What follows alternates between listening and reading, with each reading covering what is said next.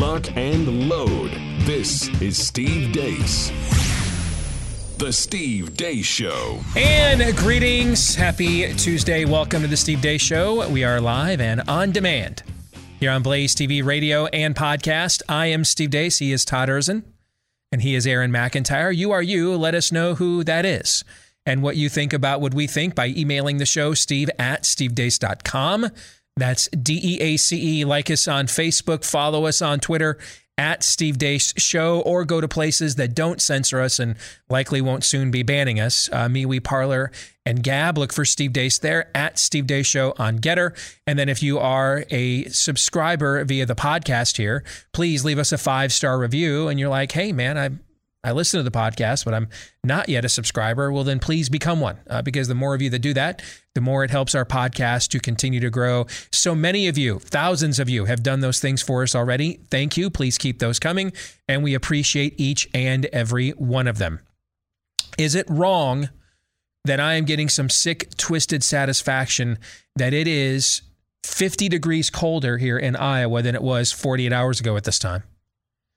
And it's happening. Winter is roaring back just as I'm about to get out of here for the rest of the week and head to Florida for some vacation. Am I? Is it sick, twisted, perverted that uh, that No, I'm, that I'm actually in enjoying that? No, Yeah. That's why you go in February. I mean, it would have broken. It would have broken me if, if, if like we had gone last week and it was like 63 degrees or five degrees on Sunday, like it was, right? My consolation is that you have to come back. And I've been on a plane with you when you come back to winter, and uh, you'll be broken eventually. The the the consolation is that's about the time the weather is going to be warming back up again. Is when we get back. Right.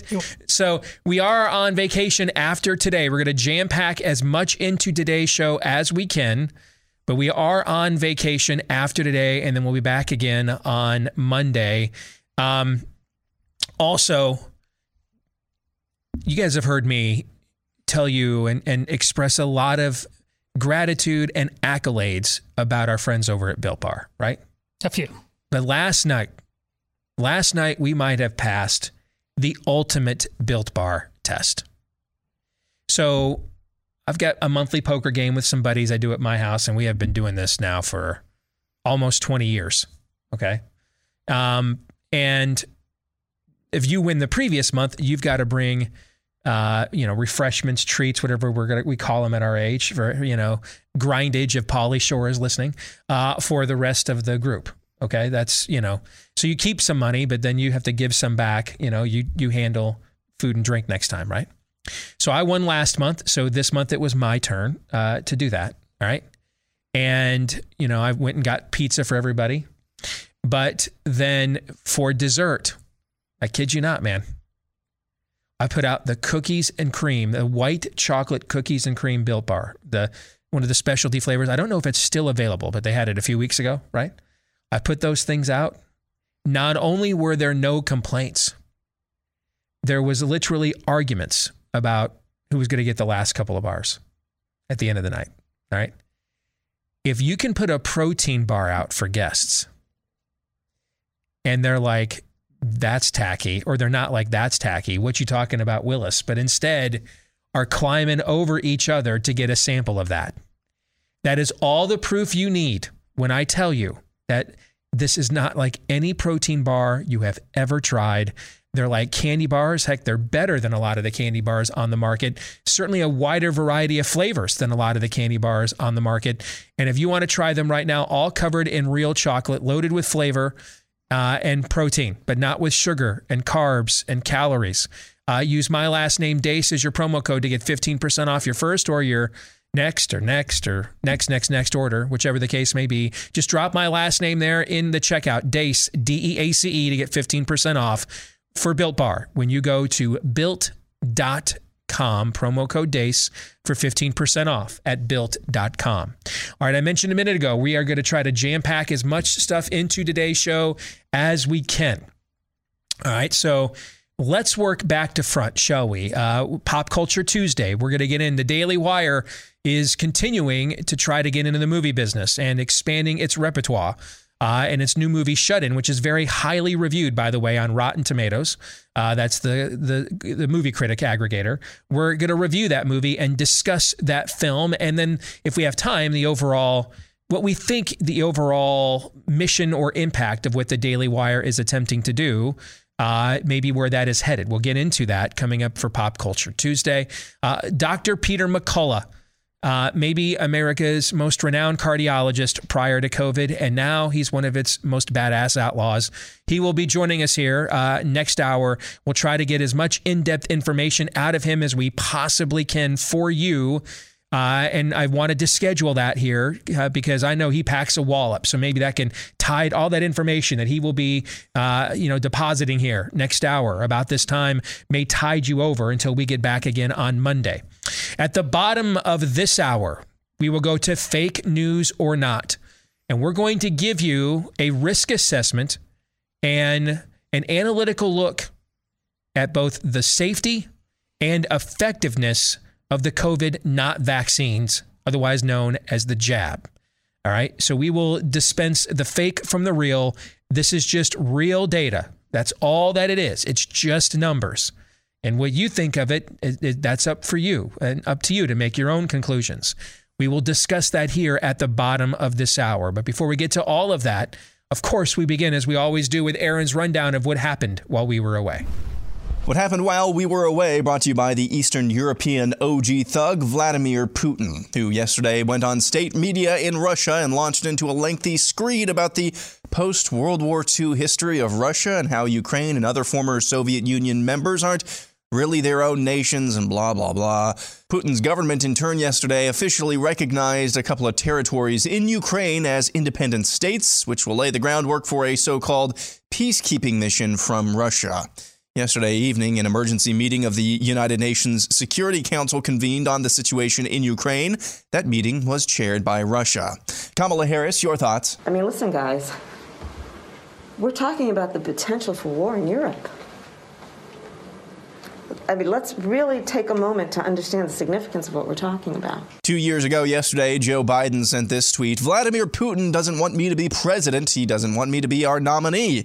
If you're wondering why, it's because I'm the only person in this field who's ever gone toe to toe with him. Canada's parliament voted 185 to 151 last night to approve the Emergencies Act to quell the ongoing protests in that country.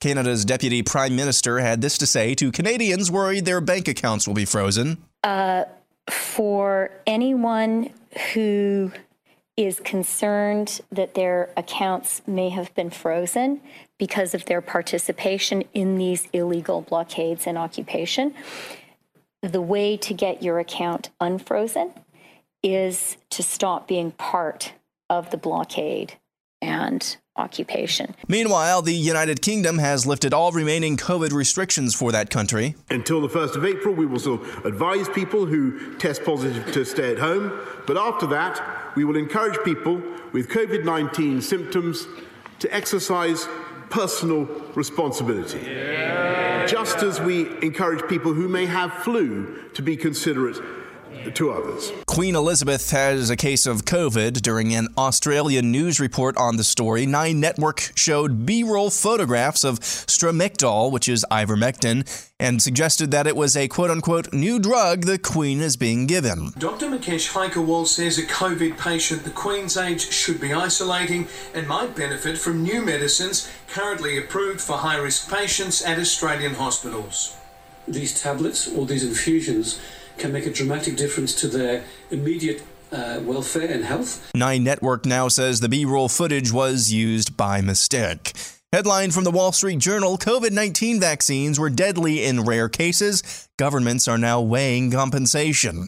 The story details how Western governments are either pursuing monetary relief or have already awarded damages to families of those killed or injured by vaccines. Checking in on California, here's this story from KTLA in Los Angeles. In the parking lot of Weaver Elementary School in Los Alamitos, a group of parents. No parent should feel the way I feel after knowing what could have happened to my daughter. Upset by the sleeping arrangements at a school organized science camp. I contacted the school and I asked them if they were able to confirm that there was not a man actually sleeping in the same cabin as the girls. Uh, they were not able to confirm that. The parents say their fifth grade girls told them some of the biologically male counselors at Camp Pal Valley in San Bernardino identified as they, them, and spent three nights sleeping in cabins with the young girls. They're asleep, they use the shower, they go to the restroom. Camp Pali confirms, per California state law, we place staff in cabins they identify with. The ratings are in for this year's Winter Olympics. An average of 12.2 million people watched the Olympics in prime time or cable this go round. That's a 42% dip from the 2018 Winter Olympics in South Korea. And finally, this from the Babylon Bee. After legitimizing China, International Olympic Committee narrows down choice for next Olympics to Iran, North Korea, or Canada. And that's what happened while we were away. Aaron's montage brought to you by ExpressVPN. You know what's not fair? The fact that Netflix hides thousands of shows and movies from you based on your location and then has the nerve to increase prices on you. And that's right, they've just increased their prices once again. And you could just cancel your subscription to these sites in protest, or you could outsmart them uh, by and get your full money's worth with a service like ExpressVPN. So you might not know that what's on not what's on Netflix or these other uh, services in your country, what's not on here, is on in other places. All right. And so you can use ExpressVPN and you can control which country you want these subscription services to think that you are in, that you are logging on from. ExpressVPN has over 90 countries to choose from. So every time you run out of stuff to watch, you can just switch to another country and unlock new items. All right. So if you want to do this and then also protect your data, with one of the world or one of the country's leading trendsetters when it comes to data privacy. You can do it with ExpressVPN. Uh, by the way, this works on all of your devices, even your smart TVs. All right, so stop paying full price for streaming services that only are getting you access to a fraction of their content and protect your data at the same time. Get your money's worth at expressvpn.com slash Steve. That's express V is in victory, PN, expressvpn.com slash Steve. Find out how you can get three extra months for free, three extra months for free when you sign up at expressvpn.com slash Steve. So we're going to discuss a question in the overtime today. As it gets into, you, you have you have Germany here is strengthening its military presence elsewhere in Baltic states in anticipation of further Russian aggression. You have NATO meeting. We send a vice president that we put in charge of securing our own border. And she couldn't be bothered to do that to try to secure Ukraine's borders. And I have a question about all of this.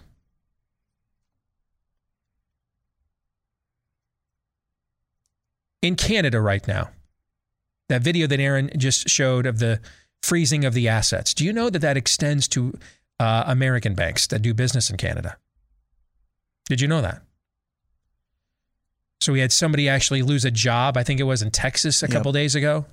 If, if your bank may decide because they do business in Canada to violate your privacy here in the U.S., which, which you could probably sue their asses off for, frankly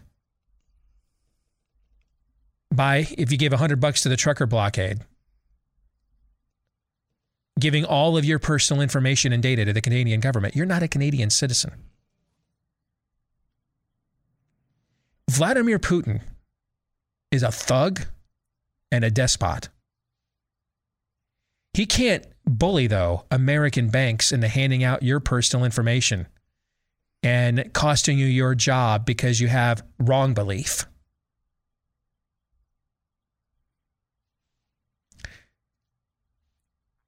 If the social compact is now that you must do what government demands in order to access or retain any serious or substantive modicum of your liberty.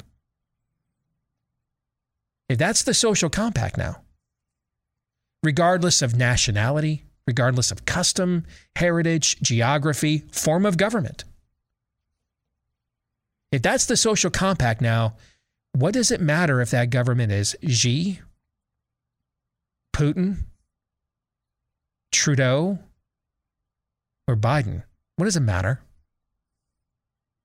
Because to me, it, it doesn't. It doesn't matter. We will discuss that later today in the overtime. BlazeTV.com slash Deace. That's BlazeTV.com slash Deace, where we, we will record it for you, our Blaze TV subscribers, right after today's program, and then upload it for you there later today to watch on demand. That's also where you can go, BlazeTV.com slash Deace, to get a subscription for just 10 bucks a month today. So you don't miss that and all the other exclusive content we do each day at Blaze TV, blazetv.com slash Deace. Let's begin in California, where pretty much everything ends. Did you notice something about that gathering of parents? Anything stand out to you guys? The parents that were angry that their daughters had been put in a room unsupervised with men in a faraway cabin overnight on multiple nights because they identified as they or them. Did you notice something missing in that video? Dads? Yeah. Where were the dads?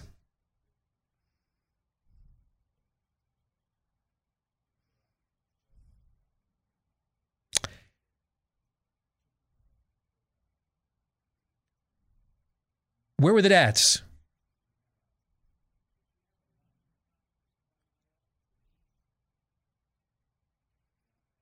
You know, when I got done listening again to that message on Nehemiah 13, and if you want to listen or watch the whole thing now, unabridged, we couldn't fit the whole thing into our show clock yesterday. But if you want to watch it in its entirety, it's up on our Rumble page right now at rumble.com slash Steve Deace Show. The whole thing is there. But in the moment afterwards, I got done. I felt like maybe I, I, I let a little too much of my own personal frustration out. And maybe I regret, I, I felt like I regretted that a little bit. No, that regret's gone. That regret's gone. If anything, I should have turned some of those damn tables over. Should have gone further, further in a, in a demonstration of what I mean. Where are the dads? Why is it a bunch of moms out there in the dead of night? Where are the dads?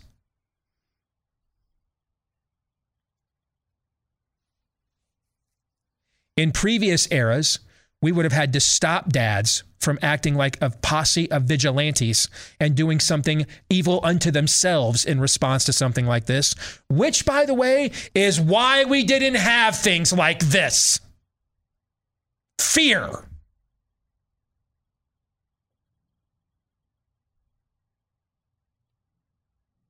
Now, though,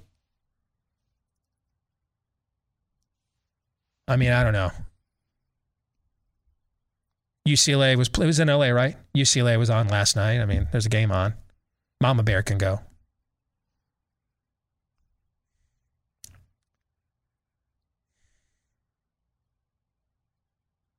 Don't say anything to get you fired right before you go on vacation.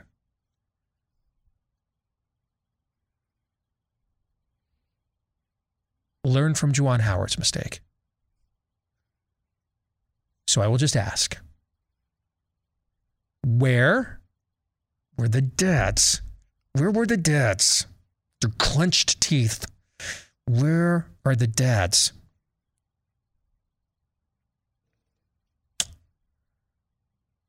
Is this not like the third time now that the UK has lifted all COVID restrictions?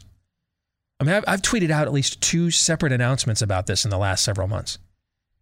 For goodness sakes, how many layers of this? Or is this just really good politics, man? Every time something else comes out about Boris's government actually not abiding by their own lockdown rules, they just make another announcement. We're ending all restrictions. Oh. I mean, how many times can they end all restrictions over there? They've done it. This is the third time. This is the third time they've claimed they're ending all restrictions. So is it just as simple as crap, man? The Daily Mirror caught us again. Look at those photos. Guys, we're ending all restrictions. We're just announcing this now. All right. So are the are the restriction ends as fake as the as the restrictions themselves. This is the third time we've covered this story. I know that it is. That guy's going to be out of office for 10 years from now and he's just going to be coming out on his porch yelling into the street. We are ending restrictions. Yes. Yes. On Boris Johnson's tombstone, we're currently we're ending COVID restrictions. Yes. I mean, how many more times can they do this? Um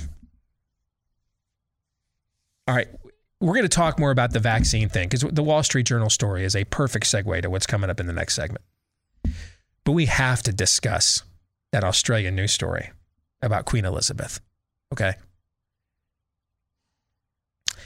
If you believe, if you believe that that was an innocent placement of B roll footage, and of all the things that could just be innocently placed there on earth, it was a generic brand form of ivermectin. If you think that was just a sloppy coincidence, then you probably believe Reuters fact checks and JAMA ivermectin studies too. I can't help you if you believe that. I just, I can't. And you probably think that Jeffrey Epstein really did kill himself and the camera really failed when his pimps in his pimp's prison cell over there in France. I, I, I mean, you're, you're, you're beyond, you're, you're too dumb to live. You're too dumb to live if you believe that. To me, there's only two possibilities. One, and this is the one I actually hope that it is a complete and total badass within the production department over there at Channel 9 in Australia slip that puppy in. All right. That's the one I'm hoping for. All right. That is the one that I am hoping for. Far more likely, though, because we can't have nice things. Far more. And when I say far more likely, 1% chance that a badass slipped that in and it made it past their own editors. So, not much of a chance. 99% chance, if not higher, that the 90 plus year old triple jabbed Queen of England now with COVID was given the Terry Branstad anointed, or I'm sorry, uh, wrong Terry that doesn't know what the hell he's talking about. The uh, former uh, quarterback, Terry Bradshaw. Terry Bradshaw, thank you, different B. Uh, the Terry Bradshaw anointed horse dewormer. She was given that as an effective treatment. And then when we caught on to it, uh, well, you know, this is, uh, we can't let the plebes know about this. You guys, you're here to die. You're here to be the test subjects. Soylent Green is people. Shut your hole and know your role, plebe. No treatment for you. We dangled that out there in front of you just to tease you a little bit. That's what the spirit of the age does. You caught on to it, and then we just retconned it like it never even happened. So, your 40 year old husband with diabetes, he's dead as a doornail, man, when he goes into that hospital with an 89 BO. Dead as a doornail. But they'll make damn sure that that queen over there lives till she's 300. All right. With all the horse dewormer that this world has to offer. 99% or higher odds, that's what it is. Let me tell you what there is negative integers, and you're too dumb to live, uh, to operate equipment, to vote, to have a driver's license. You're not a sentient being if you believe that was just B roll put in there by mistake. Thoughts? I, this show, uh, the last two years, you know, it's been hard, it's been dark, but you know the gifts do keep on giving, don't they, Steve? The, in a very gallows Yes, dem- yes. humor, demonic way. You bet. If you want to know what's happened to comedy, a lot of conversations Yeah. about that now. What's happened to comedy? It's the same reason they don't make any more episodes of Black Mirror, guys. What could they say or what could they do that would be dumber and funnier than this? The only, therefore, true comedy. It's not as it's not like the, the people we like and the beliefs we have aren't open to be ridiculed to some degree. The problem is all the best material is mocking the spirit of the age. And so the list of the list of people who are willing to cross that Rubicon to do mm-hmm. their craft, the Dave Chappelle's of the world, is un poquito, and everybody else that doesn't have the balls to do that, okay, doesn't have any good material. That's what's happened to comedy. They mm-hmm. can't write better material than that story, and then the the post mortem claim that you can't write better material. Bill Burr, name someone. Lenny Bruce, Richard Pryor could not write better material than that. Couldn't do it. Truth, as Billy Shakespeare once said, Mr. Erzen, is truly stranger than fiction Yes. and parody for that matter. And along those lines, the gifts are there. But here's what we never have after this, and we keep having it in greater way. I mean, in your face ways. The Queen of England here. Y- You you will not find a great mea culpa after this. And that's because we are under judgment. This is a spirit of the age. You don't have people coming forward and just saying, We're awake now. You have an individual here or there who won't be on the reservation, but they were never Bill Bill Maher was never all in on the whole COVID thing to begin with. True. We don't have people who were all in saying, well, "I'm I'm tired of the lies. I want out. I want out now." That's chilling because it goes to what Steve said yesterday. It's coming again harder. We don't know how, but it's coming again harder. Again, we're dealing with a cult. Exactly, and that's the bottom line. Is this is a uh, this is a cult that we're dealing with, and just to reset that as well, cults always end badly. They do end. They always end. It just it just it's just a matter of how much collateral damage they take with them.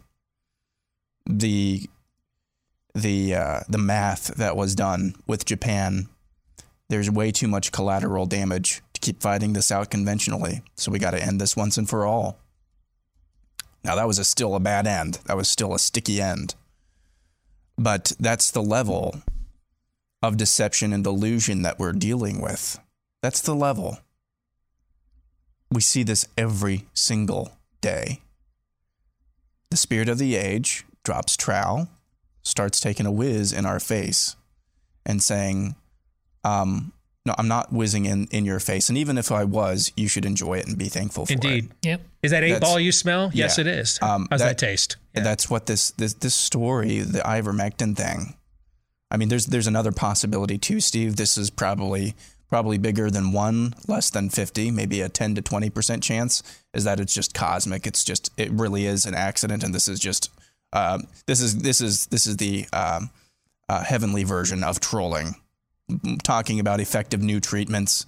Show a picture of ivermectin, but it is, I believe, more likely, especially when we've hear, heard, heard testimony. I think there was a, a podcast guest on Joe Rogan's show one time saying members of Congress Mhm. have taken ivermectin. So this is not exactly a new Pierre thing. Pierre Kory said that. But what's also not a new thing is, thank you, Pierre Kory. What's also not a new thing is that thing that you're seeing right now with your own two eyes is not really real, and you're crazy for believing it, guys. That that level, that's not lying. That is gaslighting. It is worse than lying, Mm-hmm. and that's what we've been dealing with every single day for the last two. I mean, every day, every day for the last two years in order to support this narrative.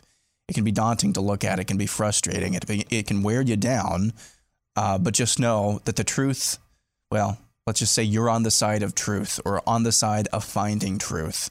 There is some solace in that, but we must never, ever let our our guard down and never give these institutions the benefit of the doubt, like ever again. Breaking news, by the way. Our governor, Kim Reynolds, will be giving the, the national Republican Wow. response to the State of the Union on March 1st. Nice. Was it you that had the prediction about her as a Yes, I did. Potential VP candidate? Nice job. Kim. That is a profile raiser, no question about it, and she deserves it. She has done a phenomenal job overall. Many, many of the things that you see DeSantis talk about with bombast, she has as well, or done as well. She just doesn't have the power of his persona, but well deserved. That is a profile raiser for sure. That'll get your attention. Amen. All right, we'll come back. Fake news or not, you don't want to miss next.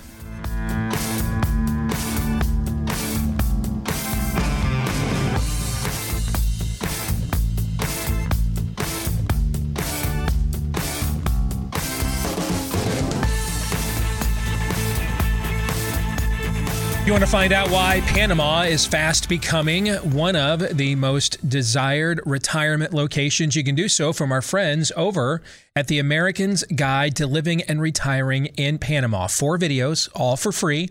Uh, you can check them out right now at buypanamanow.com slash Steve. That's buypanamanow.com slash Steve. I'll give you a little preview of some of the information you'll get. Uh, right now, they use the dollar as their currency in Panama.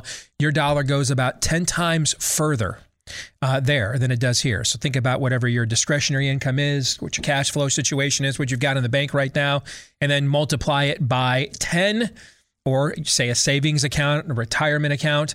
Um, and so that is why, if you're looking to see why more people are looking at Panama, it's not just a dusty third world country any longer. Uh, it doesn't cost you anything just to see if, if it's a good fit for you. 100% free for you right now. When you go to buypanamanow.com slash Steve, again, that's buypanamanow.com slash Steve. So when I was planning this out, I had no idea about the feature that the Wall Street Journal was going to come out with about the realities now that we are slowly but surely waking up to when it comes to adverse side effects with these COVID jabs. But the timing is providential for us to discuss this now. I want to have a conversation that that two things can be true at once. All right? Two things can be true at the same time. For example, it can be true that gravity is both restricting and necessary. That can those both those, those things can be true, right? Yeah. Yeah. Here's another. It can be true that Republicans are a better alternative than Democrats if you're sane, yet not nearly the alternative that we need right now. Those two things can both be true. Right? Correct. How about this one? It can be true that I am both pudgy and have lost a lot of weight. Yes. Those both those things can be true. Yes. Right? Okay. So two things can be true at the same time. We've established that. So, similarly, it can be true that the COVID vaccine, in air quotes, adverse side effects are both rare and yet higher than any other vaccine in modern times. Both of those things could be true, which I will now show you. On February 20th, you can see the headline there if you're watching on Blaze TV. On February 20th, Bloomberg reported that the United States has crossed over 550 million doses of COVID jab being injected into Americans. Okay? 550 million doses. Also, as of February the 20th, the current case fatality rate for COVID in the United States was 1.1%. All right, so the current case fatality rate for COVID is 1.1%. So let's say the COVID vaccine has the same adverse side effects rate per dose as the current case fatality rate for COVID, or that 98.9% of the time it doesn't harm the patient at all.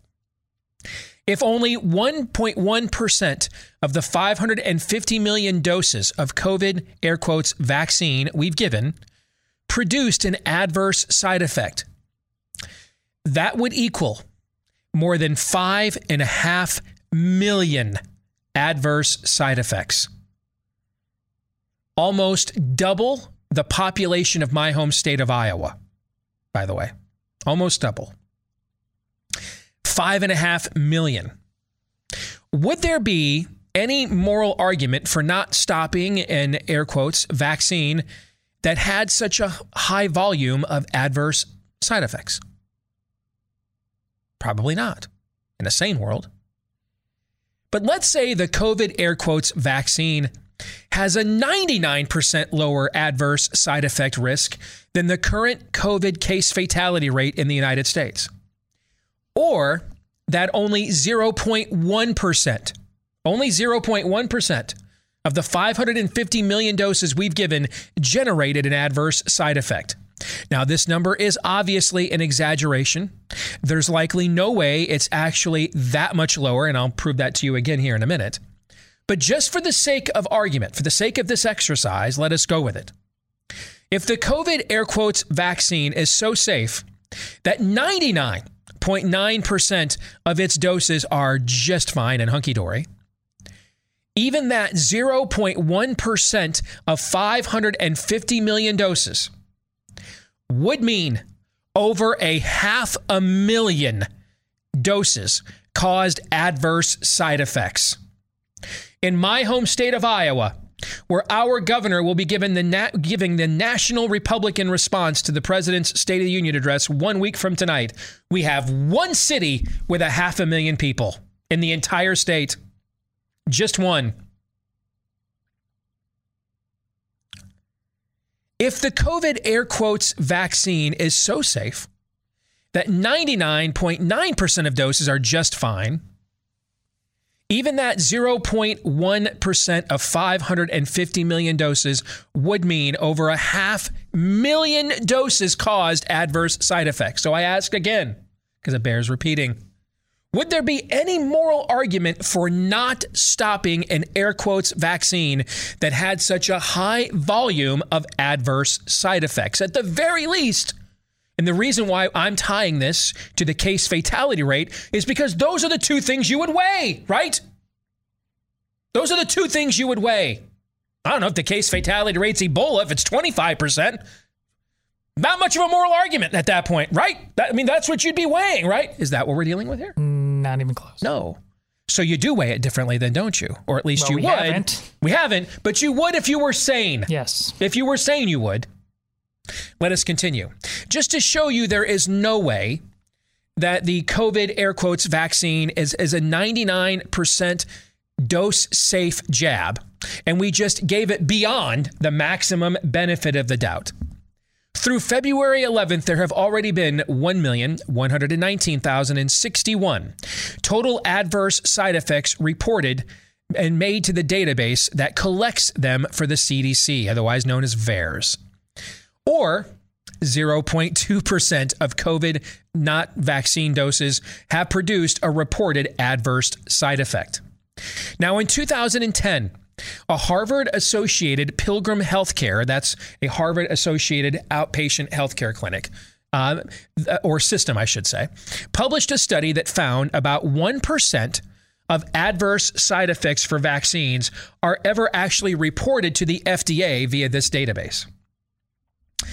Let's assume, given the attention given to the COVID air quotes vaccines and the volume of doses given as well, that number goes way up because there's so much more awareness and so many more people getting them. Okay.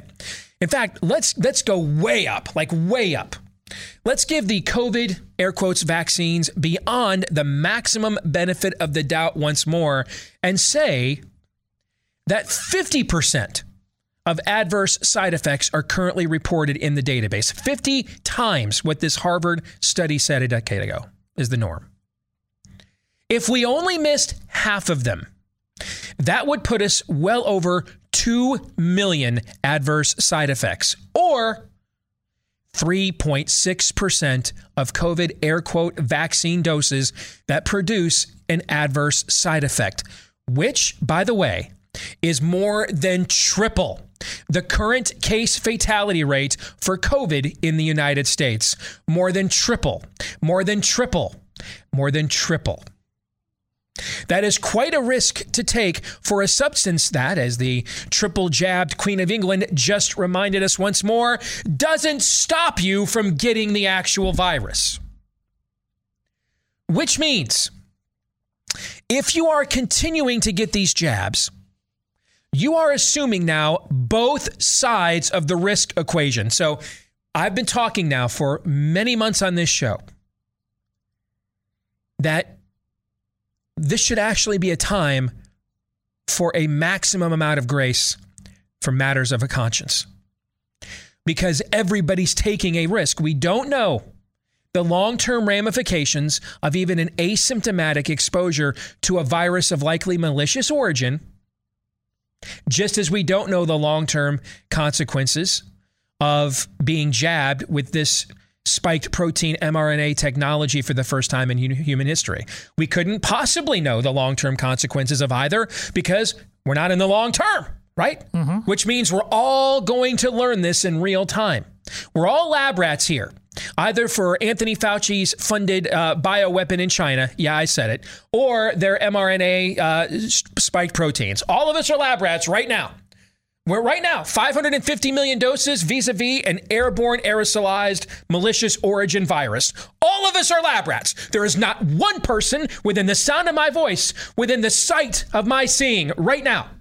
There is not one person walking the earth you're like Samuel Jackson in Pulp Fiction. Well, walk the earth. Cool.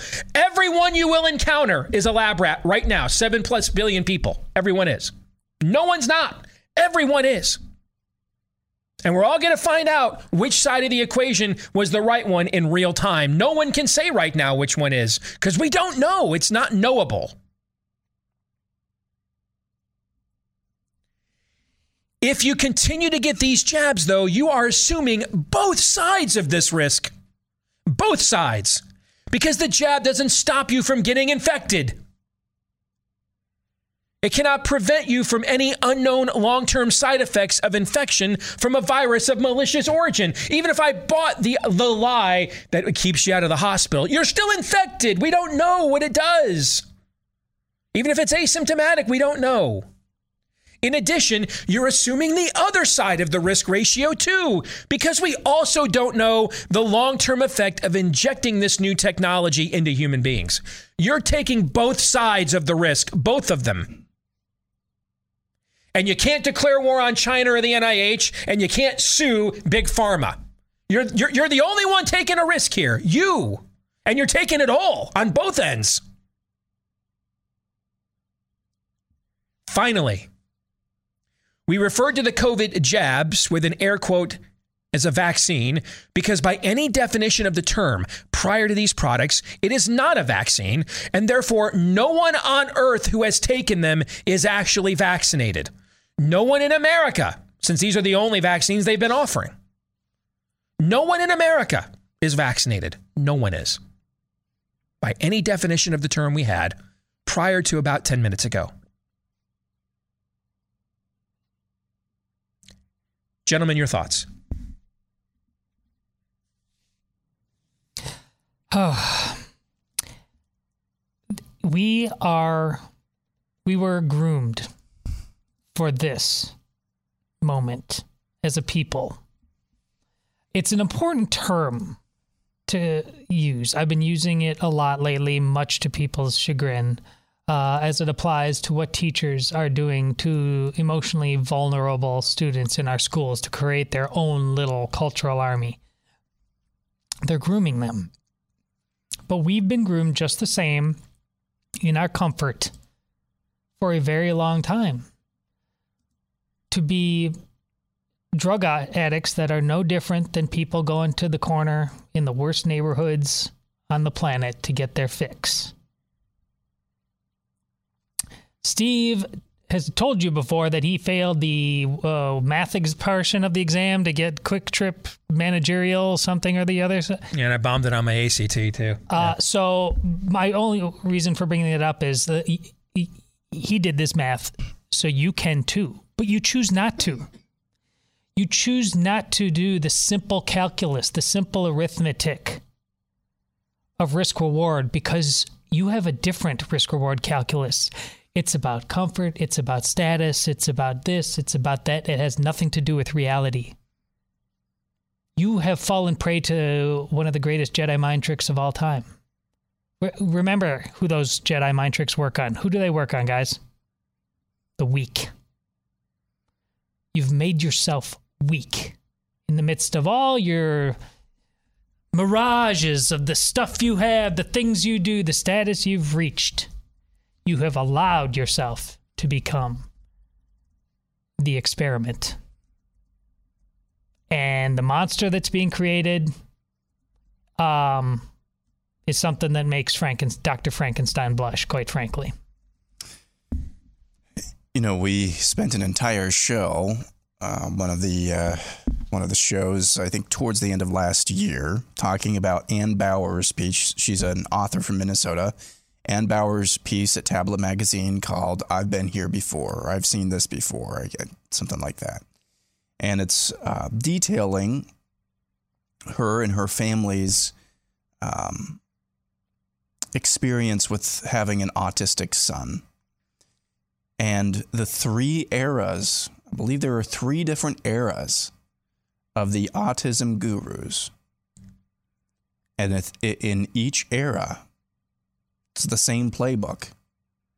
If you're not, uh, if you're not putting your son in, in this exercise or with this group, you're abusing them. Oh no, the science has changed uh, 10 years later if you're not doing this with your with your uh, your your autistic son, if you're putting them through this, you're a terrible mother. And then another one. Uh, now the medicine. Uh, if you're not giving them all of these medicines, you're a terrible mom. The science has changed again. Those other two things didn't actually work.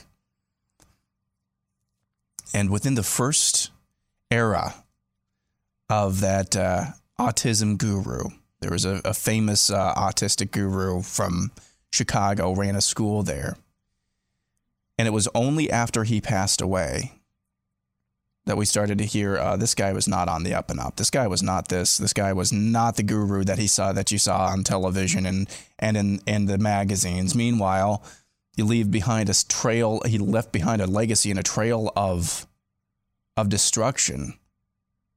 This this is the same, and she ties this to, to COVID as well. We've had all of these gurus. The masks work 100. I'm sorry, the lockdowns work 100%. We just need a lockdown for two weeks and COVID would go away. The masks work 100%. We just need to mask for 15 days and it'll go away. The vaccines work 100%. We just need to, to get everybody vaxxed and COVID will go away. And each time they've been completely wrong, laughably wrong. And in their trail of destruction, well, that's what we're picking up after right now if you continue to assent to these vaccines, as Steve just stipulated, you're taking all of the risk, assuming all of the risk, and so far, not not much of the reward. We'll come back. Dr. Peter McCullough will join us next for a segment you won't want to miss. Stay tuned.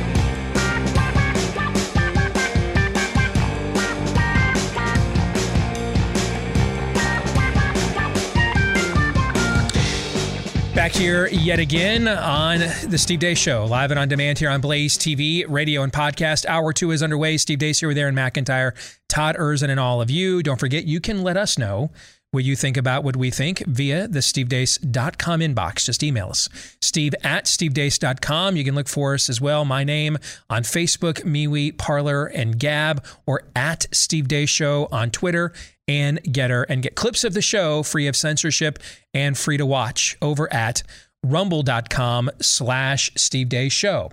Uh, this portion of the show uh, is brought to you by Scoremaster which is urging you uh, before you go and get that car loan, that home loan, the business loan, or refi. Uh, check in with them um, and give them at least a few weeks to see what they can do to raise your credit score to help improve the odds you'll get approved, and even if you can, improve the the terms that you'll be offered. We used this last year when we wanted to do the refi at our house to get an obscenely low interest rate. Uh, because what Scoremaster does is it takes the information that they have on you and it gives it back to you, but in a way that you actually understand. Uh, it makes it transparent, but also accessible so that you know exactly why you have the credit score you have and then exactly how to get to, to get to the credit score that you want. All right. Takes just a few minutes to find out how to add these plus plus points to your score. And then you can decide to sign up if this is that you want to follow the plan and have them help you or not. When you go to Scoremaster, all one word, scoremaster.com slash Steve. Again, that's scoremaster.com slash Steve. I want to read one paragraph of the biography of our next guest.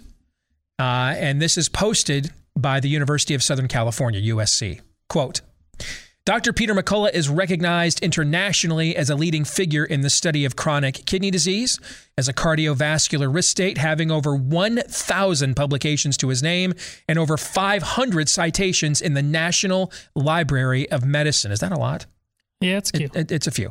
Uh, he is also founder of the Cardiorenal Society of America, which is a group that dedicates itself to bringing cardiologists and nephrologists together to work on the increasing global issue of cardiorenal syndromes. He is the co editor of Reviews in Cardiovascular Medicine and is also currently serving as the chair of the National Kidney Foundation's Kidney Early Evaluation Program, which is the largest community screening effort for chronic diseases in the United States of America. Now, this is an extensive and exhaustive biography uh, that they have over on their website at USC for our guest, Dr. Peter McCullough, because a lot of those same powers that be now kind of want to pretend that this guy's just a blogger or a podcaster talking out of his rear end, because that's what I do for a living. All right. But in fact, prior to COVID, everybody recognized what a renowned authority on these subjects Dr. Peter McCullough was. Peter, it is good to have you back with us. Go Blue, and uh, welcome back to the show, brother. How are you? Good, Steve. Thanks for having me. Now, I have to give an update since I'm under a lawsuit, and so many media people go to profiles. I have 800,000 profiles on the internet. I checked as part of the lawsuit. So, the Kidney Early Evaluation Program is now closed. That was led by the National Kidney Foundation for many years, and I chaired it. And it really helped describe the epidemiology of, of chronic kidney disease and its relationship to heart disease. The Cardiorenal Society of America, Steve, in the last two weeks has been dissolved with no courtesy call, no board meeting, no update. Mysteriously, it's been dissolved. Mm. And I can tell you professionally, I've had one credential after another mysteriously be stripped away, including professorships, uh, American College of Physicians, uh, eh, various committee positions, one on the American College of Cardiology, one on the National Institutes of Health. Uh, so what's going on uh, out there in the world is extraordinary. You know that brings me to a question. We've we've talked to you several times now, Peter. I don't know that I've asked you this, so let me ask it now since you bring this up. What's driving you here? What what what is the core conviction? You know, we played a video on this show about an hour ago of a group of uh, elementary school girls who were sent to a science camp in LA and then actually spent the night uh, in a camp uh, alone, unsupervised, with male counselors because they, you know, their pronouns preferred were they and them. And parents were very upset and were on KTLA the next morning, but it was all moms. And I, we were asking ourselves, where were all the dads? Why aren't any of the dads upset, right? We live in an era with where so there's so many passive men, Peter. So what's driving you? Why why are, were you willing to risk every ounce of your reputation to push back on this? Steve, the, the impact was just way too big. It wasn't one or two people getting sick with COVID, it was millions. And it wasn't a few patients dying or being hospitalized. It was hundreds of thousands dying and millions being hospitalized. And I just couldn't sit on the sidelines and watch it happen. I honestly, it just wasn't in my ethical, moral, or clinical DNA to just let the slaughter happen. And so I put together teams of doctors. We demonstrated we can treat the illness early, prevent hospitalization and death. And when the vaccines came, uh, I was a careful eye on vaccine safety and efficacy because I said we can treat the illness. Boy, if there's a vaccine, uh, it better be very safe and very effective. And our agencies ought to be giving us monthly report cards on how the vaccines are doing, because we're asking the public to do a lot, uh, a lot of sacrifice with these uh, vaccines because of their novel mechanisms of action and because of so many unknowns. And boy, has it been a disaster. Let's start there then, and and start with a big picture view. I, I've been telling our audience since last late last summer when some of the initial vaccine efficacy numbers out of Israel and the UK were showing deterioration of efficacy. I, I, I started making the point here that all of us, you know, every one of us walking the earth right now is a, t- is, is a lab rat to some degree. We are either a lab rat to an aerosolized airborne respiratory virus of at least questionable, if not outright malicious origin. And therefore, since it's aerosolized and airborne, there's almost no way to really contain it. Or B, of unknown and uh, spiked protein vaccine technology we've never mass injected into humans. Last week, we crossed the threshold of 550 million injections uh, doses given out here in the US. It's billions worldwide. We don't know the long term ramifications of either one of those situations. And that if you are now continuing to get these boosters, you're assuming now both sides of that risk ratio. Both the the like the Queen of England, triple jab, just tested positive for COVID. All right. You're taking on both sides of that risk, are you not, Peter? Because now you don't know what, even even if you can re- reduce the severity of the infection, you still were infected by a virus of questionable to malicious origin. Am I wrong about that? You're completely right, Steve. I like that analysis a lot. You know, the viral respiratory infection offers its sets of risks. And then the vaccine, because it emulates the infection, the vaccine uh, tricks the body in producing the spike protein. That's exactly what the body doesn't need. The vaccine offers another set of risks that, in a sense, are many of the same problems, uh, many sometimes with the vaccines more acute. But let me tell you a vignette, just the respiratory infection, Steve, not the vaccine, the respiratory infection. Last week in my office, saw a 32 year old breastfeeding mother, very young looking, non smoker, non obese, perfectly healthy, gets COVID 19 end of December, early in February, suffers a massive heart attack out of the blue. Mm. And it's a shockaroo. Uh, I can tell you right now, this respiratory illness is giving us a run for our money from a clinical perspective, and so is the vaccine as we start to field these vaccine injuries. Where are efforts at successfully cultivating a traditional form of vaccination? Why are all the eggs in this spike protein mRNA basket, at least here in the West? It's pretty clear that it was ready to go, that the messenger RNA and the adenoviral DNA platforms have been around for decades. They really didn't find a use in clinical medicine, that they were ready to go. In fact, the code was understood for the spike protein, the furin cleavage joint. If you trace back, there are now papers regarding Moderna's patents and what have you. This was all set in place and ready to go long before 2019. Uh, so that's the reason why it could move so quickly and could move forward. Mean, what you're mentioning is the competing technology, which is Novavax, uh, and that vaccine would be a purified spike protein. And there's also a novel vaccine out of the University of um, Texas uh, Baylor College of Medicine in Houston. And that vaccine is more limited antigen for the receptor binding domain. You know, vaccines against respiratory illnesses traditionally aren't very effective. So the, the point I'd make, whether it's a, a antigen-based vaccine, a genetic vaccine, or a killed virus vaccine like the Sinovac, Coronavac, that shouldn't have been our leading response. It shouldn't be our major focus. And if we had a vaccine that was safe and effective, if you know, protecting our senior citizens, protecting the nursing home workers, maybe, maybe 3 million people in the United States would have been appropriate. But I think those who wrote the Great Barrington Declaration just after my pivotal treatment paper in 2020, I, I published the pivotal treatment paper, American Journal of Medicine, in, in August of 2020. Great Barrington came out a couple of months afterwards. The Great Barrington Declaration, which was uh, a combination of Stanford, Harvard and Oxford universities proposed, and many, many signed on to it, that we just protect the seniors. Even if we had a vaccine, it would just be for seniors. We would never vaccinate the entire population. How many patients have you seen so far, Peter, would you say? With COVID 19, I bet I've directly managed now several hundred. I've advised uh, certainly on more than a thousand. I okay. get questions from all over the world, even you know remote places in Russia, Australia, Asia, all over. It's been a worldwide effort. All right. So the reason I asked that is because I wanted the audience to know you're not just looking at this the- theoretically or as an academician. I mean, you you have hands-on dealt with this as an MD. We, we yeah, have... I saw a patient. Yeah, I saw a patient recently recovering and I remarked to him, I said, you know, when I listen to the lungs of a COVID patient, the, the, the pulmonary exam is very uh, distinct. And, uh, you know, it's clear after a, a few days of early treatment that one is no longer contagious. Even the CDC says, you know, after five days now, for uh, minimally or asymptomatic uh, people that you know we don't have to worry anymore. So it's not a big deal.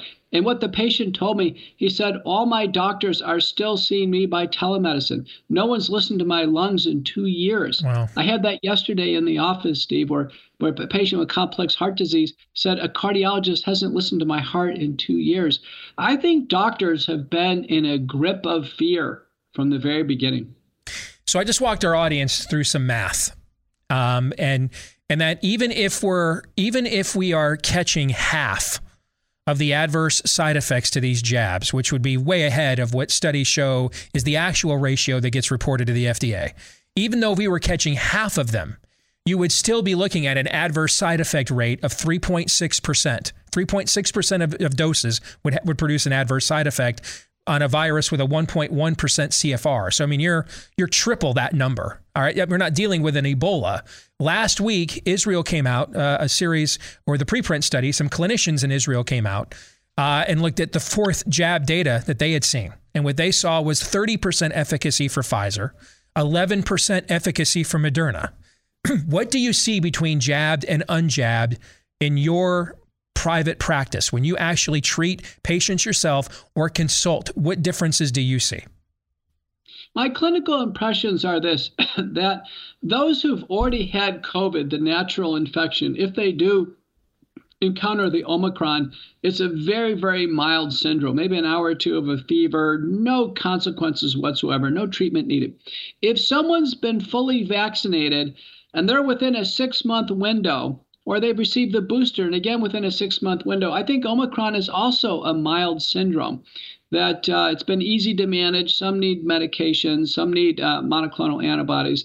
And those who are unvaccinated, truly COVID naive, uh, that they can have the roughest of the symptoms with Omicron, but again, it's easily managed at home. We have data from University of uh, California School of Public Health at Berkeley showing with Omicron now irrespective of status, no one ended up on the ventilator. No one. And in that study uh, by, I think it was Lewnard and colleagues is the first author, that only one person died with Omicron. It's not clear if they actually died due to the virus or not. I can tell you at this point in time, the emergency phase is over with. This is like a form of the common cold or the flu. We can manage it without having any types of restrictions or mandates.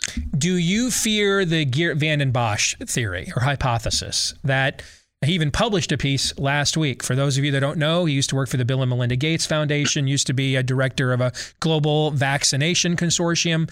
Uh, he wrote a piece last week calling Omicron basically an immunological wolf in sheep's clothing, that this is a false front and that he actually he he still think he thinks even more about we are on an, a track for ADE and even laid out some specifics of what that would look like for people who had gotten these jabs and in his view uh, altered their immune systems. Are you afraid of that on any level at all? I'm not seeing that right now. I, I have a great respect for Dr. Vanden Bossche. You know, I have to tell you, so far through the pandemic, he's been right every time.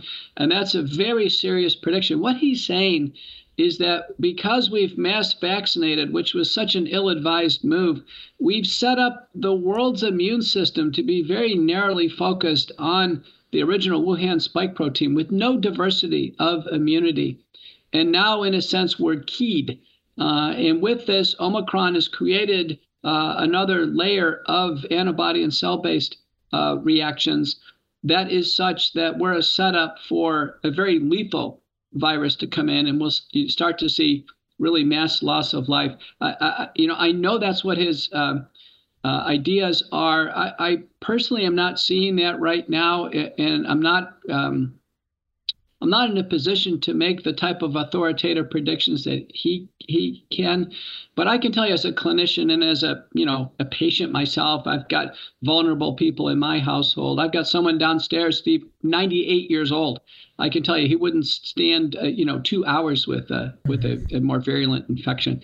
That um, that I'm hopeful that we can finish this off with early treatment, that it never happens. But a recipe for a successful conclusion is to stop the vaccinations. Explain to our audience why that is the case. The vaccinations have limited genetic diversity. genetic diversity is actually a good thing. There's diversity in plants and animals uh, through evolution. We should always have a blend of different variants. That way, the body has a diverse immune response from person to person over time. That cross immunity really matters. When we mass vaccinate people with the exact same exposure to the antigenic protein, in this case, the exact 1200 amino acid uh, sequence of the Wuhan original wild type virus, we create a narrow library of antibodies against one protein. I can tell you the natural infection, it's 15 different proteins for sure mm. that there's antibodies raised against. and There may be more. And if there's different variants, there'll be even a greater library of slightly different antibodies. So diversity is a good thing. When we vaccinate, we limit diversity, and vaccination created the hyperdominant Delta wave and created the hyperdominant Omicron wave. In fact, for sure, Omicron was fully described originally in those who were fully vaccinated on the border of Botswana. And our CDC, as well as multiple papers, Luan and others, have shown that the majority of people with Omicron are fully vaccinated. It's clear Omicron is preying upon the fully vaccinated.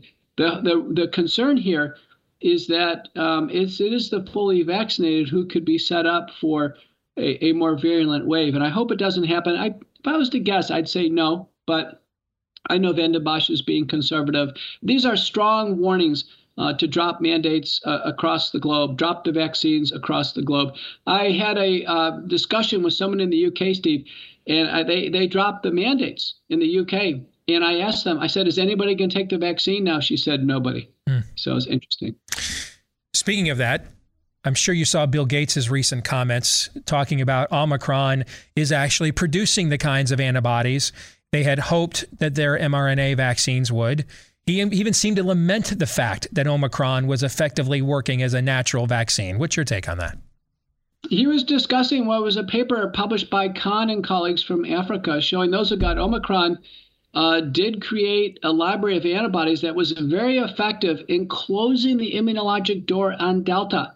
So once somebody got Omicron, they couldn't get infected with Delta. And it was far better than the vaccines. And a paper by Accorsi and colleagues showed with the vaccines that uh, Delta was thriving in the nose of people fully vaccinated. It was, it was as if they had no vaccine whatsoever. And then a paper by Young Zhu and colleagues, also published in JAMA, showed really in during high Delta time, there was only about 20% protection, which is basically worthless protection from the current sets of vaccines. So the vaccines right now have no credible evidence of protecting against Delta uh, and none against Omicron. No randomized trials and no valid observational studies. So you mentioned JAMA. I came out with a study a few days ago uh, dismissing ivermectin as, as an effective tool, early treatment tool against COVID. Um, uh, we have a mutual friend in Daniel Horowitz that you've been on his podcast several times. he has a, a, show out right now dissecting why he thinks that's a flawed study. I've seen at least 50 studies across the world to some degree that show some degree of effectiveness. I've seen people personally I know take it effectively. I was prescribed it for for uh, for COVID uh, in, in my own treatment. So you've handled this one on one. What works and what does not? With ivermectin, just to go over the way to uh, handle the evidence with ivermectin, we believe there's a signal of benefit based on over 70 studies and over 33 randomized trials. Randomized trials, 33 of them, where there's about a 56% benefit, 56% effect size. That's enough to operate on the principle that ivermectin is doing something. So when a small trial comes along, and, and the trial is small, I mean, you know, less than 500 patients. We, we would need uh, a large trial. I'm a cardiologist, Steve. Large trials are 20 to 40,000 people. We could easily have done that. But when someone pitches in a 500 patient uh, trial, and then it's not blinded, so there's no placebo blinding, and the doctors decide the endpoint, which is how much oxygen patients get. Uh, that's a biased endpoint these types of studies, when they turn out to be neutral like this, and I'm sure Horowitz dissected it, uh, demonstrating that in fact some patients benefit from ivermectin. Uh, you know, when the headlines say that uh, th- that the trial overturned the entire, you know, science on ivermectin. That's clearly an overstatement, maybe by someone who, you know, wants to see ivermectin not used, like the American Medical Association, by the way. JAMA is the journal of the American Medical Association. The American Medical Association, early in September, announced a campaign to abolish the use of ivermectin. So the AMA and JAMA cannot be trusted as an unbiased source of information on ivermectin. I think what uh, many would say is this trial is disposable and we'll move on. Ivermectin works just fine. Peter, from a, I, I work the political side of the street of this equation, and it's clear politically that what I have labeled COVIDstan is largely going away. Okay, you even have the governor of California. It's it's camouflage, but even he's using the term now endemic. Okay, so politically, these mandates and policies just in our country just are not politically palatable any longer. Even Anthony Fauci is admitting that now. But medically, the system that helped justify and give birth to everything that you and I just discussed and have discussed in the show before is all still there. All right. How do we deal with this corruption of data, with this corruption of information, where we went from a medical system that wanted to lobby for a right to try to now take you to court to actually not try and just let you sit there and die in an ICU on a ventilator. When the political aspect of this is gone, and it's about to be gone, how do we now do a come back around and deal with the long-term public health and medical consequences that this entire last 23 months exposed? people have lost faith in their doctors and the major medical centers. You know, these major medical centers have had no early treatment programs. Uh, they haven't had shared decision making in the hospitals. They haven't advanced care. You know, there's not a single hospital in the United States, Steve, that declares itself a center of excellence for the treatment of COVID. Do you know the hospitals are not competing on COVID statistics. They're not, we're not, you know, there's nobody out there saying they have the lowest COVID mortality. Send your patients here. Wow. Uh, it's really a shameful time in medicine. And uh, I'm really going to be curious to see how medical leaders come forward on this. Do they, do they just try to, you know, pretend it, the COVID pandemic didn't exist? Or are there going to be people who break ranks and say, listen, this has been atrocious. We can do better. So clearly, I've been out there as an early treatment advocate. Uh, you see other leaders, a lot of frequent contributors on a lot of the news channels. Uh, Dr. Marty Makary from Johns Hopkins, Kirk Milhoan, pediatric cardiologist out in Honolulu, Harvey Risch uh, from Yale, uh, Jay Bhattacharya from Stanford. Uh, you know, that group is growing over time. Scott Atlas from Stanford um, Ray Askewy from Johns Hopkins, you'll start to see more come forward. But I do wonder how the rank and file is going to start to to reconcile with this. I think the awakening is happening, but you're right, it's lagging the political bodies for sure. Final thing I want to ask you about: somebody test positive for Omicron right now. I get this question a lot. Hey, I, I, I used, you know, one of the outlets you guys uh, advertise on your show. I got a preemptive HCQ or ivermectin or, you know, Z-Stack. You know, what, what if I test positive for Omicron now? Do I go ahead and and blow my proverbial wad, if you will, on this right now, given that it's a milder strain? I mean, how what would you recommend people do? Well, we use risk stratification. So if it's uh, somebody in their 90s and they're you know they're teetering on the verge of life anyway, then yeah, we do the full court press. I've had people upper 80s, 90s where we use sotrovimab, the monoclonal antibodies, and then uh, we use steroids and other drugs in sequence. Um, people your age, if it was you, Steve, honestly, I'd say just use the uh, the nasal and oral virucidal washes, dilute povidone iodine, dilute hydrogen peroxide and then what we call the OTC bundle in the McCullough protocol. I'll shoot that over to you. McCullough protocol has been updated. The OTC bundle is zinc, vitamin D, vitamin C, quercetin, and then over-the-counter famotidine. So I saw really a bundle of patients yesterday in the office. They had all gotten through COVID-19 just with over-the-counter solutions at this point in hmm. time because Omicron is so mild, and people know that they're not going to end up on the ventilator. Peter, I hope you don't mind me saying this. And it's not just been you. We've had others like you on the show. I know you will be deferential, but you have been absolutely, pardon my French, a complete badass through these last couple of years. Uh, and I really, I'm not kidding you, man. I, and I say that about very few people. My audience will tell you, God bless you and everything you're doing. And if there's ever anything we can do to help, please don't hesitate to ask. Well, thanks so much. I have to tell you, Steve, so many of my patients watch your show. I'm sure I'm going to get a bunch of calls this afternoon. All right. God bless you, man. Take care. Go blue. All right. All right, take care. That's Dr. Peter McCullough. And along those lines, um, great time to tell you again, uh, mygotodoc.com, Dr. Syed Haider. He is one of these rare people now. He's turned his entire practice in to treating COVID patients with early effective treatments and protocols. They also have access to um, pharmacies around the country that will fill those problematic prescriptions of the medicines that shall not be named, like HCQ and ivermectin, but actually work. All right, so uh, that's mygotodoc.com. Uh, I encourage you to check them out today. Mygotodoc.com. One more time. Mygotodoc.com. All right, thoughts on the conversation we just had with Peter McCullough? Well, condense it down to one bumper stick sticker. Uh, the medical community should be ashamed. Dr. Peter McCullough's words.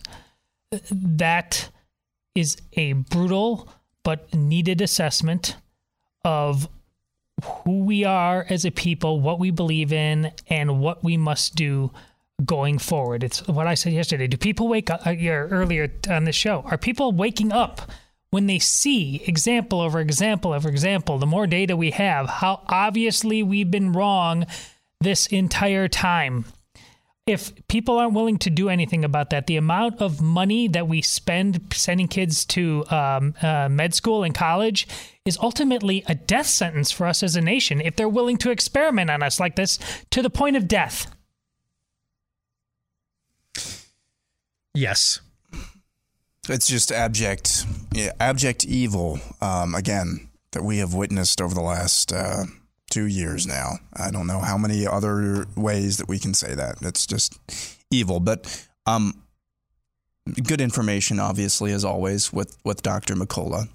But I think my big takeaway from him in general, not just that interview, if you want to look for an example, I said in the overtime yesterday, you know, what does it look like to put the uh, talk from Nehemiah 13 into action?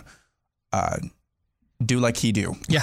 do like he do. Yep. Leveraged every single yep. piece of power that he had in order to fight back. Maybe he's not going to be ultimately successful someday, but goodness gracious, he fired every single bullet he has had. And, and, like we said in the overtime yesterday, confrontation isn't a tone any more than love is. His tone's a lot different than mine, but he's every bit as confrontational. All right. So there you go. All right. We'll come back. Pop Culture Tuesday here in a moment.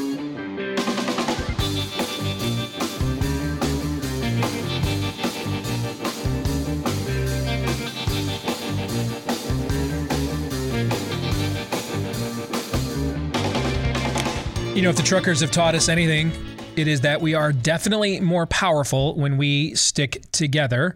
And the same goes for supporting businesses that believe in the same values and freedoms and liberties that you do. That's why we're proud partners uh, in our home uh, of Patriot Mobile. We finally made the switch. We put it off for several years, just thinking it's going to be so much of a hassle.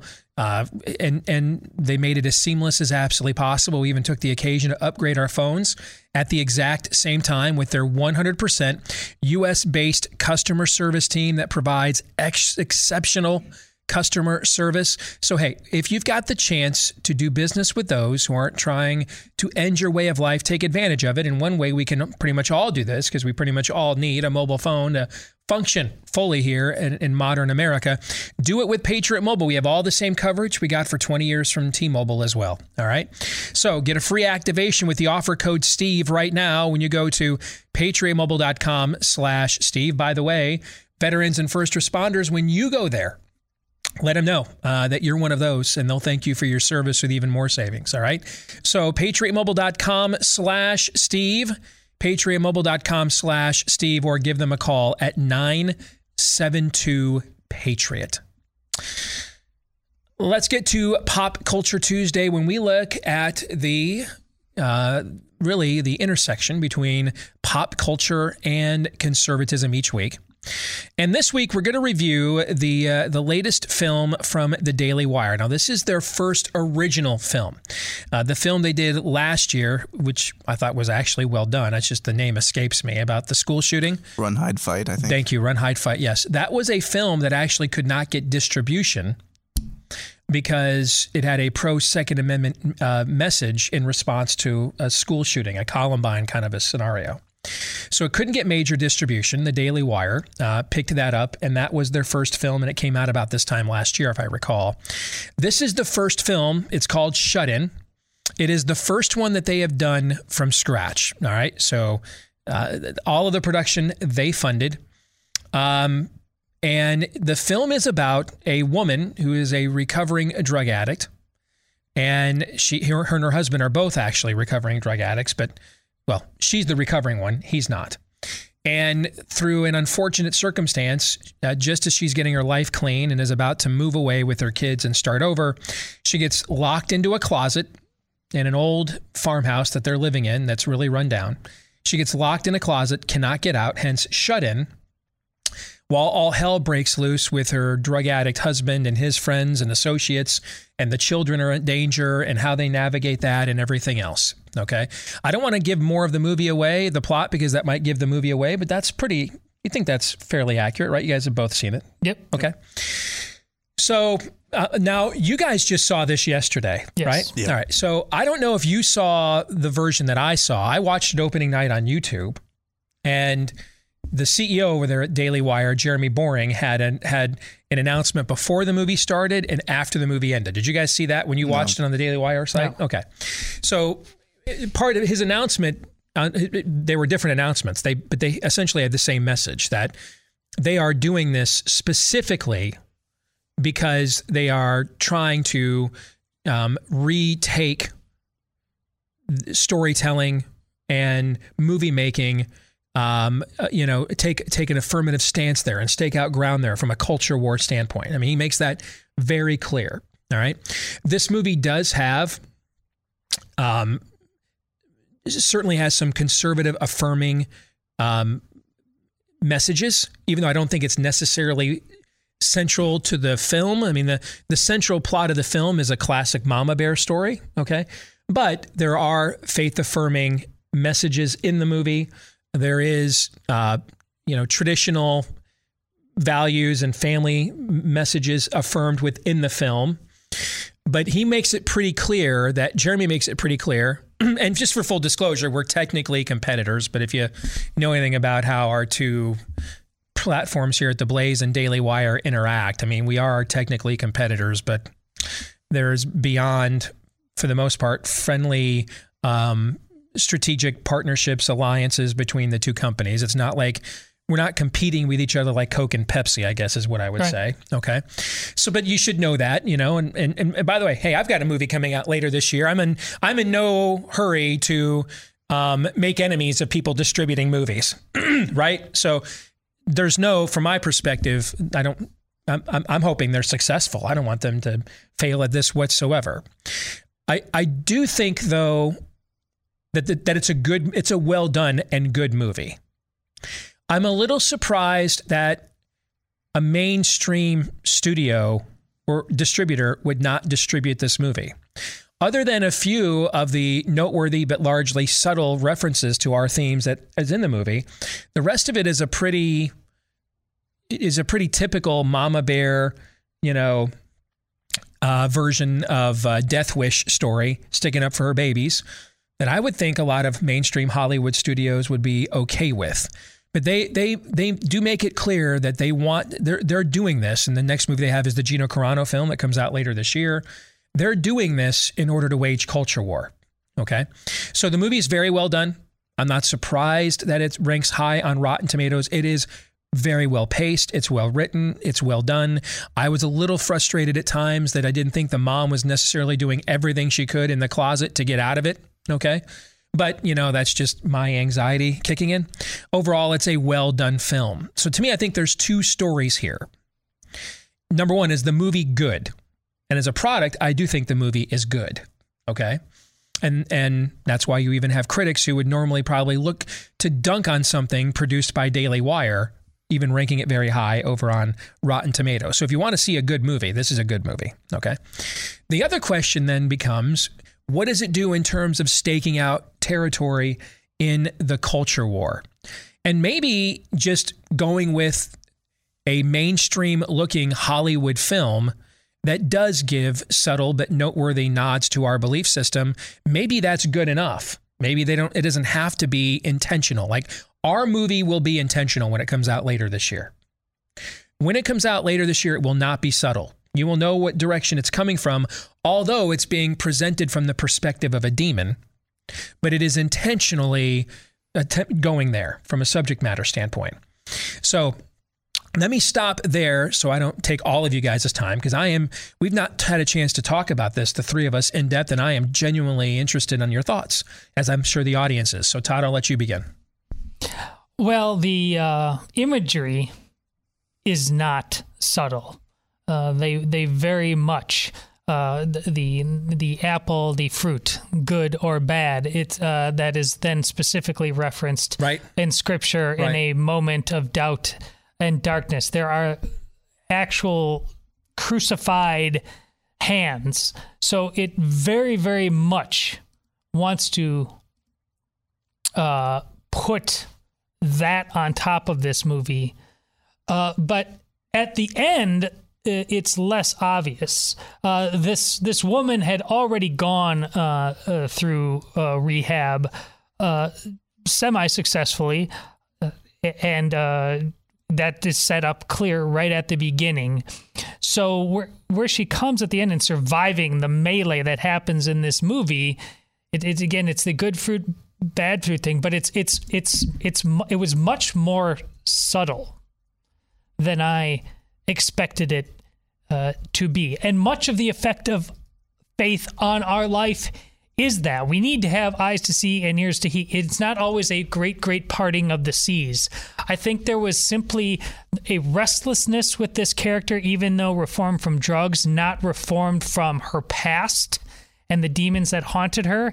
And there simply seemed to be a deliverance from that as much as uh, her, the two uh, nasty men in her life and at the end, there it just meant to there is there is peace and there is good fruit because you are surrounding themselves by good trees. So I, I it was very subtle. I think what you're supposed to take away from it, considering how in your face a lot of the movie was. Okay. Um, I'll start with the things that I liked. I thought the uh, the camera work uh, that was you know yeah. an A A plus. Yeah. I thought the dialogue and the script, the, the writing, that was like an A or A minus. Um, I thought the acting was at the very least, at the very least, she's a B very plus. But I thought her in particular, yeah, she's at least an A. Yeah. Um, and the little, you know, the little girl to her daughter, she was actually pretty good, uh, a pretty good cast uh, as well, because it's it's difficult to get little children that small to play their roles convincingly. But um, those are the things that I liked. Uh, overall, um, I, I would agree it's a good movie objectively, and I thought it was a good movie. I don't know if I've seen a movie. Maybe it was just because I was tired and I'm wanting to go, but I, I don't remember the last time I watched a movie that I enjoyed less than that movie. Um, not thinking that it's bad, it's just intense. It is it's really, really raw yeah. and really, really intense. It's not necessarily a good old time at the movies necessarily. So uh, there is that, and there were a lot of um, as I was thinking through it last night before I went uh, actually did go to bed. Um, there are uh, several. I'm not sure. I'm not sure if they're on the nose or not, but I think there were more on the nose references, allegorical references in there. Um, that were kind of fun to pick up on and were kind of cool how they tried to to work that in there. My main complaint about the entire movie though, ending, I'm not going to get into the ending. The very end is completely unbelievable. Um, it's it's it's well, what? Um, oh, okay. I mean, uh, I'm glad, I guess, but it was just kind of jarring compared to the rest of the of the rest of the film. You're right in that it's a well done movie. It's not necessarily enjoyable. I mean, my anxiety levels as, as, she's stuck in that closet, and I'm like looking around. I'm doing the whole talking to the screen during a horror movie thing, you know? Okay, don't go in there. Yeah, I'm like, grab the glass jar on the shelf. Break the glass. Use it to cut the door. I mean, use every piece of raw material you have. Why are you trying to dig through the floor? That's the longest way out of there, right? I mean, I was doing all of that stuff through the course of the movie. So I agree that even though it's well done and very intense, it is not the most enjoyable film at times. All right. So that brings us, I think, to the larger question we'll get to after we tell people about Omega XL. You know, you got 360 joints in your body from your neck to your feet. Uh, and these are places that uh, are necessary and vital to movement and staying active, but also, therefore, that's where inflammation loves to creep in to stop you from doing those things and, and produces that chronic pain, that stiffness, achiness, soreness that you just can't get by, can't get by, can't get, can't get over. That's why you're looking for an all natural anti inflammatory from our friends over at Omega XL, backed by over two decades of clinical research and the last couple of years of me using it on a day to day basis. So I can personally testify to its effectiveness. All right, get started with Omega XL for your chronic pain and inflammation today. And they'll offer you buy one, get one free when you go to omegaxl.com slash Steve. That's omegaxl.com slash Steve, or give them a call 800 844 4888. That's 800 844 4888. So, in terms of this as a means of taking back ground from a culture war standpoint, doesn't matter if the film looks and sounds like a mainstream Hollywood film, but com- but does contain subtle yet noticeable nods, affirmative nods to our values. Does it need to be more in like this? Uh, that's how I would categorize this film. Does it need to be more intentional, like my film will be when it comes out? Or is this a little bit like, you know, questions I used to get when we were first launching this show at trade shows? Hey, are you a Christian show? Are you a conservative show? And how would I always come back? Is it a good show? All right? Mm-hmm. Meaning that if, if, if it's more subtle, the nods to our values are more subtle and shut in, but it's a well made movie, that's fine. If it's more obvious and intentional, as it is in Nefarious, and it turns out Nefarious is a good movie, that's fine.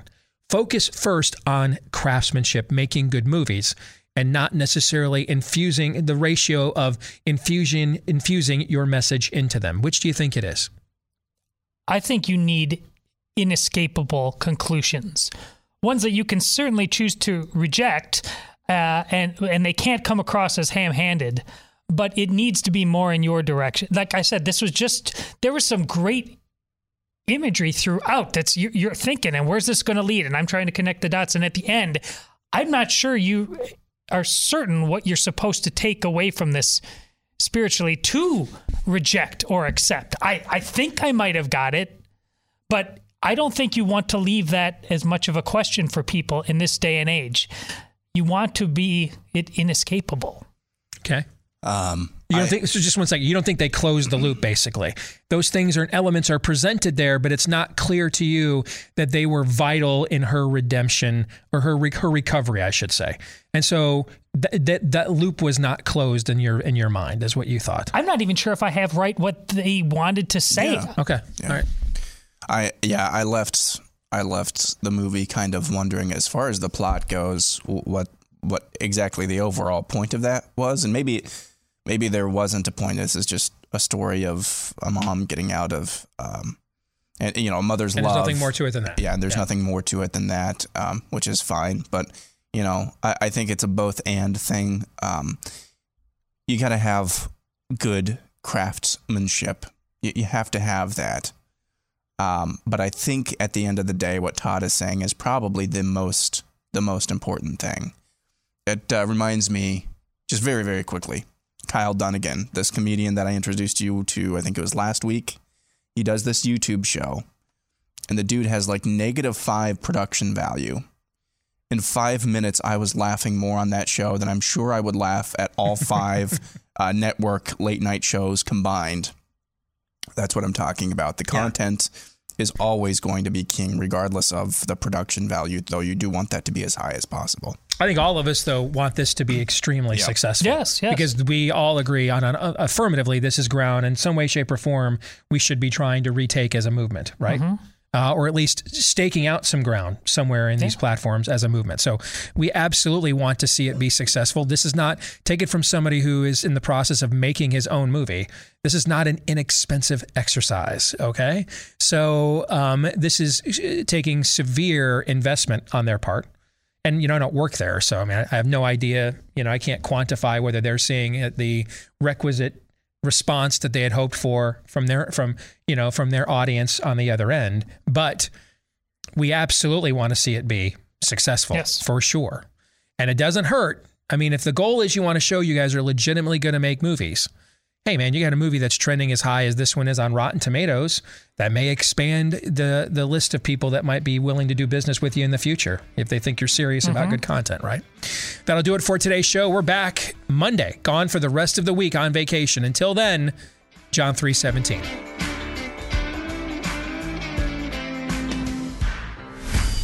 This is Steve Deace. on the Blaze Radio Network.